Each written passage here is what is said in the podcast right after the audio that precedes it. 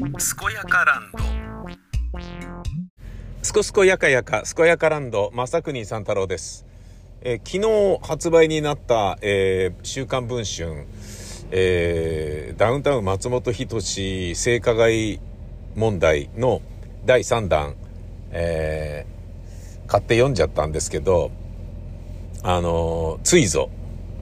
買って読んじゃったんですけど、なんかやっぱあの、吐き気がしてきますね。で、あまりここで小述するのも、えー、ね、その、なんだろうな、著作権法のね、違反であり、ね、買わなくたって、あいつのあれ聞きゃ大体喋ってるぜみたいなことになっちゃうと、それはね、あの、出版社に、あの、申し訳ないことですから、えーあくまで、えーごく一部を伝えるに、今回もとどめますけれども、えー基本的には、あ、なんか、続いてるみたいな感じ。まだいっぱいあるんだっていう。で、それらがどんどん出てきてるんだっていう。で、それが、あのーすげえなと思ったのが、えー、貯めといて、徐々に出していくのではなく、まあ、ある程度溜まった段階で見切り発車して、で、一発目が出たらその後ね、ウゴのタケノコのように、ポコポコポコポコいろんなのがこれは出てきそうだから、あのー次から次へと起きること、向こうの反応を、吉本の、えー裁判を仕掛けるといったような脅しとか、いろんなことをネタにして、しばらくいけんじゃね？みたいな風に、ある程度の段階で見切り発車したんだなっていうこともちょっと伺われるんですよね。というのはやっぱり、あの、元より用意していたものをどんどんどんどん出していくのではなく、えーそうしたことによって集まってきた。そうしたことによって集まってきたのが今回の何々さんみたいな感じで、アルファベットのお話ししましたよね。最初に、えー問題となって、えーなんだろうな、もう冗談じゃないぜっつってもすごい不愉快でしょうがないっていうことで、そのね、あの口の中に出させられたっていうのが、これ性加害なんじゃねえのっつって、えー訴えた女性は、一周目のね、一回目のやつで出てきたのが A 子さん。で、その、一周目のね、えー、特ダネの中で入っていた、もう一人の B 子さんって人はもう PTSD になっちゃって、結構しんどいことになってる。で、もうそれがあまりにも激しいから、これ、あの、裁判を起こす気にもならないし、っていうね。で、まあだ、その B 子さんは、セックスそのものは同意したとみなされてしまうだろうなっていうのがあるんだけど、そのセックスが終わった後に言われた一言が、ものすごい傷つけられる一言だったりして、うわーっていうね。そりゃあ、ちょっとなーっていう。で、だから、もうこう裁判で勝てるわことはないだろうけど、でも嫌な思いをしましたっていうことを、英子さんの告発により、だから、なんかあの面白そうだから叩いてやろうぜっていう、人の不幸は蜜の味っていう、ねえ、人を不幸に貶めて、たんまり稼ぎやがってあいつらとかって言って、いろんな人がね、文春のこと悪く言ってるじゃないですか。そうじゃないようなことがちゃんとわかりますね。そうじゃないっていうのは、これ社会正義として、マスメディアとしてこれはちゃんとつまびらかにして、こういう人間にね、でかい面させ続けない方がいいんじゃないかっていう警鐘を鳴らしてくれてるっていうところがあると思います。本当にひどい。あの、読めば読むほど、あ、これは確かに、あの、文春が叩かない限りは終わんねえだろうなっていう、ずっと続くだろうなっていう感じでしたね。うん。だから正義の鉄槌を下したっていう風に言えると思います。あのー、1週目、2週目読んだぐらいだったら、要は雑誌売りたいんでしょっていう感じで、まあね、あのー仕方ないですよね、みたいな、あのーことだったんだけど、有名人の修分っていうのは金になるから、ね、有名税としてそれ有名人に払ってもらおうぜって、それ嫌だったらちゃんとね、貧困法制に生きていなさいっていうだけの話だから、何の問題もないと思うのね。だまあそれをね、仕事としてやりたいかどうかっていうことはまあ別にしてさ、政府、政治家、えー、国会議員の、えー、スキャンダルとかを、あのー、え、暴くっていうのは、えー、ジャーナリズムの原点中の原点だとは思うんですけど、芸能界に関しては、そんなでもなくてよく、いいんじゃねみたいな部分あるんだけど、要は、結局のところ、テレビっ子ばっかが多い日本ですから、えー、芸能人っていうだけで、有名人っていうだけで影響力をたくさん持っているわけで、影響力持ってるってことは、ねまあインフルエンサーもそうですけど、その人の言うこととか考えとかが、社会の、えー、民度を決めてしまいますよね。例えば、まあ、たけしさんがね、政治的なことをもっともっとたくさん言ったり、あのー、まあ、爆笑問題の太田さんみたいに、いろんなこと言ってる割には、あの、スクエアな意見しか言ってないっていうような、あのー、うまいことね、渡り歩きながら、えー、なんだろうな、あの、はみ出さないで、えー、政治的な発言に関しては、できてるっぽくなっているような、あの、ところがね、彼はありますけど、まあ、それがね、あの、絶妙ですよね。絶妙っていうのは、えー、なんだろうな、何も言ってないわけではないけど、要は何も言ってないっていうことなんで、彼がやってることっていうのはね、数字を取る上ではすごいいいことですよね。で、タレントとしての、ね、あの、クレバーさもそこでね、滲むし、あの、悪いことではないと思うんですけど、だけど、えー、たけしさんみたいな人がね、ある時、えー、すごい政治的なね、発言をしたり、その政治的なスタンスを明確にするようなことがあったら、それはやっぱり、偉いことになりますよね。たけしさんが、えー、2ビートで爆発的な人気が出ていた頃に、でも世の中世の中について思うんだけどさ、みたいなことで、あのー、なんかね、政治的な、ね、ある政党にね、肩入れしているっていう話を、はっきりと言い始めたら、それはちょっと、ですよね。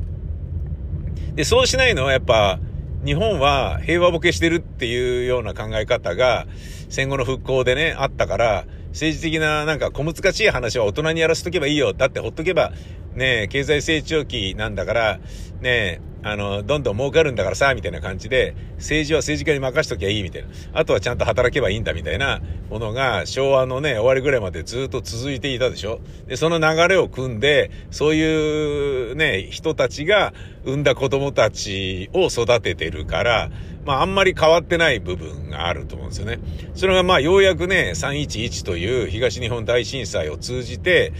これどうやら政府っていうのはいろいろ情報をコントロールしてるぞと。えー、なんか節電すべきとかって言ってたけど、節電すべきっていうのは、あくまでポーズであって、原発が必要なんだってね、こんな事故まであったのに原発は、原子力発電所は必要なんだっていうことを我々にすり込むために節電を唱えてて、あの、原発信者にみんなをしようとしてるぞっていうようなことにちょっとまあ気づいたじゃないですか。で、なんだこれっていうね。地方局は地方局で、ねその、キー局に言われた通りに編成しなきゃいけないのじゃなくて、もう自分で編成していいんだっていうことがようやく分かったとかね。つまり、ね自分の足で立つようにみんながなったきっかけにもなったわけですよ。311というものはね。何でもね、偉そうに上に立ってるものが、あのー、えー、ディレクトリーのね、上層にある、えー、フォルダーが一番ね、偉いわけではないっていうことに気づいたですよね。うん。だから、そっからようやくね、多少は言うようになったっていうね。でも言ったところで、偏ってたら干されるからみんな言わないんですよね。だからこれがね、あの、テレビ大好き日本でいいことではないよね。ハリウッドスターとかになるとさ、影響力あるから、テレビは出ないけど映画は出る。映画は出るけど影響力ある。だから政治的なスタンスをバシッと言うよね。例えばトランプ許さないとか、はっきり言うじゃないですか、言う人は。え、同性愛結婚は認めなければダメだとか、ユダヤ人はもう本当にアメリカからみんな出てってほしいみたいなことまで言っちゃうような、ちょっと頭のおかしいような人さえ、あの、有名人、ハリウッドスターの中にはいますよね。え、それは、まあ、いろんな人が議論をする上で、決してね、意見を言うことは悪くはないんだけど、それによって不愉快な思いをする人がいなければ。だけど、日本の場合はね、どうしても、うーんっていうところがあるよね。で、えー、だけど、まあ、だから、あの、芸能人は、なんだろうな、影響力はあるけど、政治的なスタンスで中道を歩んでさえいれば何をやってもいいみたいな流れっていうのが出来上がっていたんだと思うんですよね。で、長きにわたってダウンタウンの松本人志氏の、えー、性加害問題っていうのは、もういろんなところで、連綿として日本国中で行われていて、そのいろんな人たちが、いろんな後輩芸人が、ものすごい大変な思いしてたらしいことが、第3週のね、文集でわかるんですよ。もう、本当もうって感じ。あー、これじゃダメだな。あのーまあ、アルファベットで言うとね、A, A 子さんが最初の告発で、B 子さんが PTSD になった人。で、C、D、E ガレが2週目に出てきて、で、あ、じゃあ3週目に D、E、F とかだったかな？あ、E、F、G とかだったかな？なんかもう何しろね、どんどん進んでいくんですよ。あのー、ちゃんとね、えー、進んでいくんですよね。ちゃんとっていうのは。で、えっ、ー、と、向こう側の人間、放送作家 X がね、やらしてやらしてってずっと言ってたあの放送作家 X が、まあね、名前はここでも武士の情けで出さないですけど、もう判明してネット調べりゃすぐわかるんだけどさ、ね、であったりとか、えー、ね、あとは、そのね、スピードワゴン小沢さんに始まり、二人目の芸能人もね、ついに名前出ましたからね、二週目でね。うん、ああ、なるほど、つってね。で、文春の女性記者がね、沼津にね、あのー意見を聞きに行ったらね、ファンだと思って最初はにこやかに応対してたんだけど、文春なんですけど、つって、顔色がガラリと変わっていきなり怖くなったみたいなのとかもちょっと面白いんだけど、それはね、あの、もう有名な漫才師の一人ですよ。ああ、そういうこともやってんだと思ったら、それは大変だな、つってね。だからなんかさ、その人とね、えー、とある地方で、ローカル番組に出てるんですよ。松本氏が。ああ、もうそれはだから、地方にセックスしに行く仕事としてやってんだなっていうことが、もう読めば誰でもわかるんですよ。文春はそれ書いたら本当の名誉毀損だから、あの、あれだけど、もう誰の目から見ても明らかなんですよ。だからもうそういうことで言うとさ、あのー、大阪のね、えー、読売テレビの、あの、ナイトスクープも、あのー、大阪のね、関西の女を抱きたくて、それを調達させるために、あの番組やってるんだろうなっていうことがやっぱ、ちょっと分かってきますよね。うん。まあまあ、そういうことなのか、つって。で、それぞれそれぞれ、その地方その地方に、えー、港港に女がいるっていうのは、まあ、男のね、解消みたいな、解消っつったら女性に失礼だけど、えー、漁師のね、あの、まあ、生死の境目をね、さまよいながら仕事に励む遠洋漁業の漁師たちの、えー、生き様としてね、その刹那的に港でセックスして、くたーっとね、えー、眠るっていうようなのは、まあ、わからないでもない。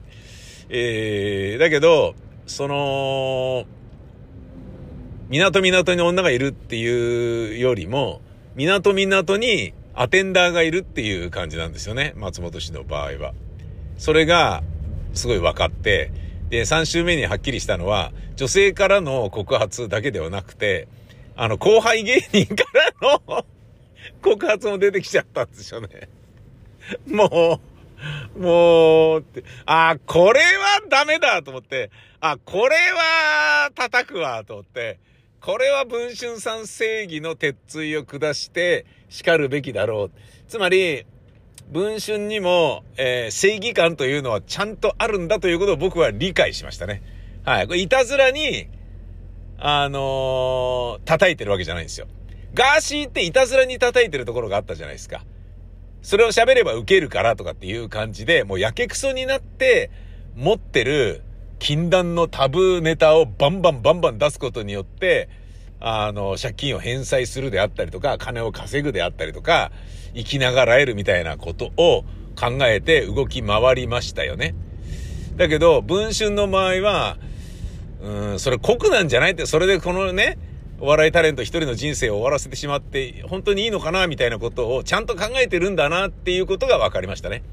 で考えてるんだなっていうのは、いや、これは、あの、叩かなきゃダメでしょって。今でもまだね、いろんなところでいろんな女性が被害に遭って嫌な思いをする。嫌な思いをして PTSD になる状態の人たちがどんどん増えている可能性があるんだから、それはやめた方がいいんじゃないっていうようなことを考えた、え末の暴露だと思いますね。はい。あのー、うん、う、なんだろうな、見直したというかね。うん、僕は文芸春秋は大好きで、大学生の頃からずっと読んでおりますが、えー、まあそのね、週刊誌版が、あの、週刊文春ですからね。なんか、随分ね、文芸春秋とは違ってね、あの、残念なことやってるんだろうな、やってるな、みたいなことは思ったんだけど、だけど、今回もそうですし、先週のもそうですし、ね、年末のね、一発目のやつもそうですけど、あくまで松本氏の性加害疑惑問題は、えー、もう本当に一個のワイドショーネタとしてしか扱われてないですからね。で、それ以外のものの方が、社会意義としては、社会正義としては大きいものがたくさんあるんですよ。面白いものもたくさんあるんですよ。だから、そんなワイドショーネタのね、えー、ニュースを、記事を目的に買う人がいたとしても、それ以外の部分を読めば世の中のこともわかるし、えー、まあ世の中のことがわかるっていうほどそんなに大行ではないけど、その自民党がね、いかに今ピンチに追い込まれているかっていうことも理解できるし、ね、その文春を読んでることによって、岸田氏がね、岸田派解散を促そうとしているっていうのが、もうなんか起死改正のね、えー、肉を切らせて骨を断つ作戦で自民党を守ろうとしてるんだなみたいなことも、あの、読めばわかりますよね、文春を。そういう、あの、ちゃんとした雑誌になってるので、ただそのちゃんとした部分っていうのはね、岸田派解散のなんとかとかっていうのだけだったら売れないんで、売るためにこういうのもやっぱ集めなきゃダメだよねっていうことでやってる。で、それがどうしてもテレビで取り上げられやすいから、あのー、人の口の葉に登りやすいから、まあ、要はテレビっ子が多いね、あのー、残念な国民性なので、芸能人大好きとかね、そんな人たちばっかりだからさ、で、そういう点で言うと、あの、そういうネタが受けるから、そういうネタもちゃんと、えー、常々集めとこうねっていうのはわかるよね。うん。だから、あのー、なんだろうな、えー、ヤンマガとかね、えー、週刊プレイボーイとかで言うところの、関東グラビアの水着の巨乳のアイドルの、えー、グラビアページのようなものが、あの、松本人志性加害問題のワイドショーネタとしての、えー、記事なんじゃないかなと思いますね。で、それを客寄せパンダとして、えー、購入に値するものかどうかは別にして、とりあえず買うぜ読むぜで、読ませて、他の記事面白いじゃん。あ、コラム面白いじゃん、みたいな風に思わそうとしているのかなと思いますね。で、まあなんか残念なおじいさんのね、あの小林信彦のコラムが終わったのは、ああ、ようやく終わったよ、よかったっていうところは僕なんかはあるんですけど、えー、あのやっぱり残念なものはあるじゃないですか。えー、なんだろうな。まあ、林真理子はもう読まなくていいかなっていうね、立場の人になっちゃったし、草笛光子のとかもね、要はね、芸能ネタでしょってなるし、まあ、工藤官九郎もそうだし、で、それで言ったらね、なんか伊集院静香さん亡くなっちゃったからそれは残念だなっていうのもあるけれど、まあ、あのー、おもろネタはね、おもろい、あのー、も、ね、おもろい系で言うとね、やっぱり、まあ、三浦淳はね、圧倒的なね、あのー、もうなんだろうな、代表作と言っていいと思うんだよね。あの人のね、人生におけるコラムのね、代表コラムっていうかまあ、うん、三浦淳のね、あれはもういつ読んでも面白いもんね。ほんとくだらねえしな。うん。で、いや、文章ってこういうことだろってやっぱ思うし、この人やっぱね、最後までライターの方がいいよっていうふうに思うところがあるよね。うん。なんかね、面白半分でね、いろんなことをテレビでやったりとかね、してたけど、それでもやっぱり三浦さんのね、面白さは、ね、ああいうところだよね。うん。なんていうような、他のみ、なんかね、コラムや記事の魅力を、知るきっかけになるっていう点で言えば、週刊文春にもグラビアはあるんですよ。でもそのグラビアよりも、えー、ね、グラビアっぽく飾ってる、表紙の華やかさみたいな、えー、部分がありますよね。だからこそあのね、超地味な表紙が、やたらかっこいいですよね。えー、なんかね、高視聴率の番組がテロップ流すのをゆっくり流す余裕すら感じますよね。あの地味な表紙にね。はい。え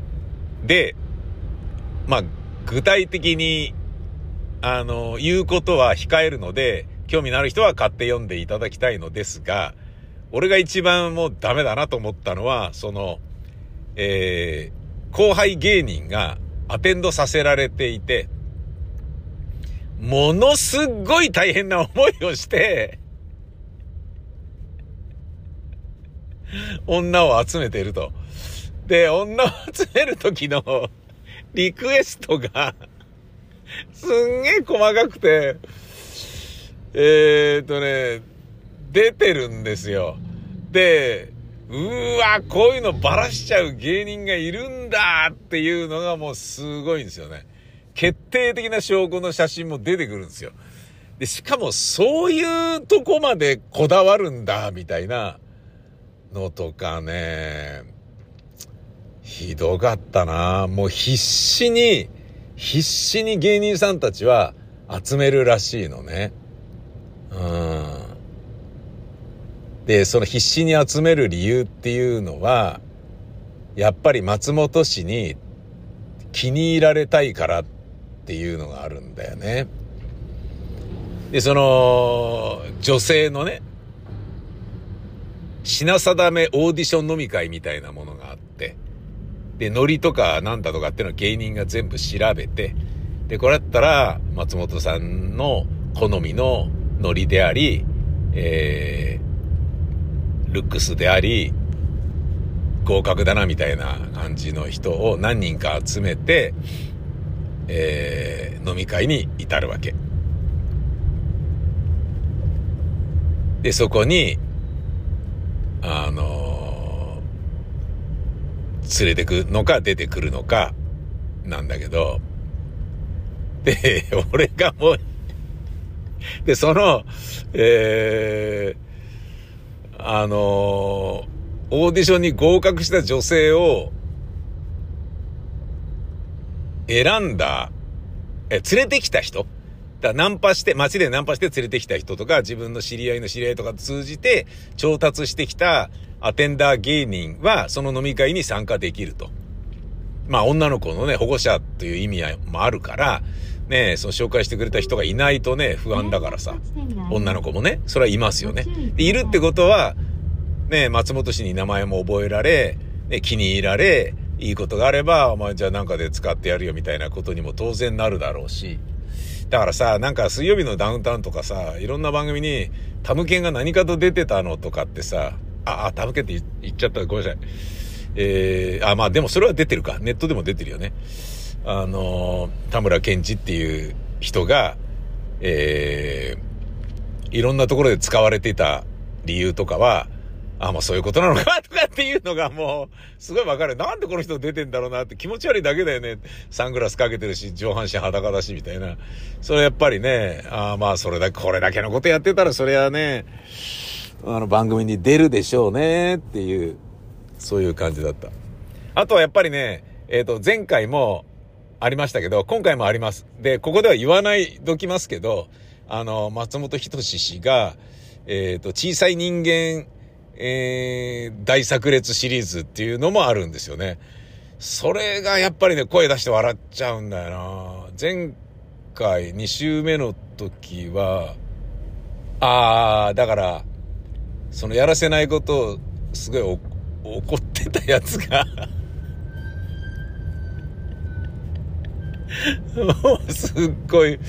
なんだこれと思ったんだけどさ、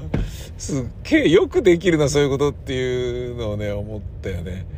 で、号泣させるっていう、なんかね。で、今回3週目に乗ってるやつもめちゃめちゃ小さい部分がね、出てるんですよね。炸裂してるんですよね。それがね、ああ、もう、こりゃダメだよっていう、さようならダウンタウンっていう時期がようやく来ましたね。うん。なんかさ、あのー、ラジオパーソナリティでもね、よく言われることなんですけど、あのー、TBS ラジオで僕が喋っていた時にね、TBS ラジオの大物パーソナリティが、長期政権が続くと、どんどんどんどんわがままにもなり、ね、その人の気を使わなければいけないっていう状況が作られるでしょ？で、それをどうしようもなくなっていく様を、日本放送の人とか文化放送の人たちは、だからさ、つって、ああいう人作っちゃダメだよね、つって。え、どういうことですか？つったら、だからまあ、あの、数字動向とか売上動向っていうことと別にして、えー、あの、もう、えー、スタッフや編成がコントロール不能、不可能なアンタッチャブルなパーソナリティっていうのはもう作っちゃダメだよねっていう。で、そういうのを作るからそういうことになんだよ、つって。そうなる前に潰さなきゃダメだよね、つって。潰すっていうのは普通にお別れでいいんだよね、つって。だからまあ、どんなに数字が良かろうとも、そいつを言いなりにさせてしまうっていうことは、まあ、ありとあらゆることを自由にさせられ、されてしまうわけだから、それじゃダメだよっていうね。だから放送はいい放送かもしれない。売り上げも上げる。だけど、スタッフあいつクビにしろとか、あいつ入れろとか、ああの、あいつアシスタントに呼べとか、あのアシスタントクビにしろとか、全部言いなりになってしまうと、それはいいこと一個もなくて、で、長く続いて、えー、数字取って王様になってしまえば、どんどんどんどんそのね、わがままは膨張していくし、で、止めようがなくなってしまうから、そういうようなことは、あの、ならないようにした方がいいよねっていう。だからなんか、今ね、芸人さんのラジオとかが、えー、すごい増えているのは、あの、とてもいいことなんじゃないかなと僕は思ってるんですよね。とてもいいことっていうのは、まあ、ラジオとしてはいまいちですよ、正直言って。タレントのね、楽屋話ですから。だけど、ハンドリング、コントロールっていう点で悪くないんじゃないかなって思ってるのは、今の芸人さんっていうのは、そのね、松本人志さんのような、えー、なんだろうな、えー、傲慢なね、あの、いわゆる大物と言われている裸の王様を除いて、一部のそういうのを除いて、大抵の芸人さんっていうのは30代、40代でも、首相な姿勢で使っていただけることはありがたい、ありがとうございますって思ってるし、仕事を感謝する側じゃないですか。で、給料も、まあ人よりは圧倒的に稼いでるけど、そのね、あのトップランクの人たちには到底及ばないレベルのえー、額面で仕事してるから、超有名なのに、超人気者なのに、超旬なのに、スタッフのハンドリングしやすい状態にありますよね。それがね、あの、いいなと思う部分ありますよね。あの、オードリーのオールナイトニッポンとかね。で、ようやくね、あれこれ俺たち結構、日本放送に金生み落としてんじゃねっていうの気づくのがすっげえ遅いし。なんか、なんだな、番組やらせてもらってるっていうことがすっげえありがたいと思ってる芸人さんがすごい多いじゃないですか。なんか冠番組ができるっていうことに対する喜びがすっごいから、言うこと聞くよね。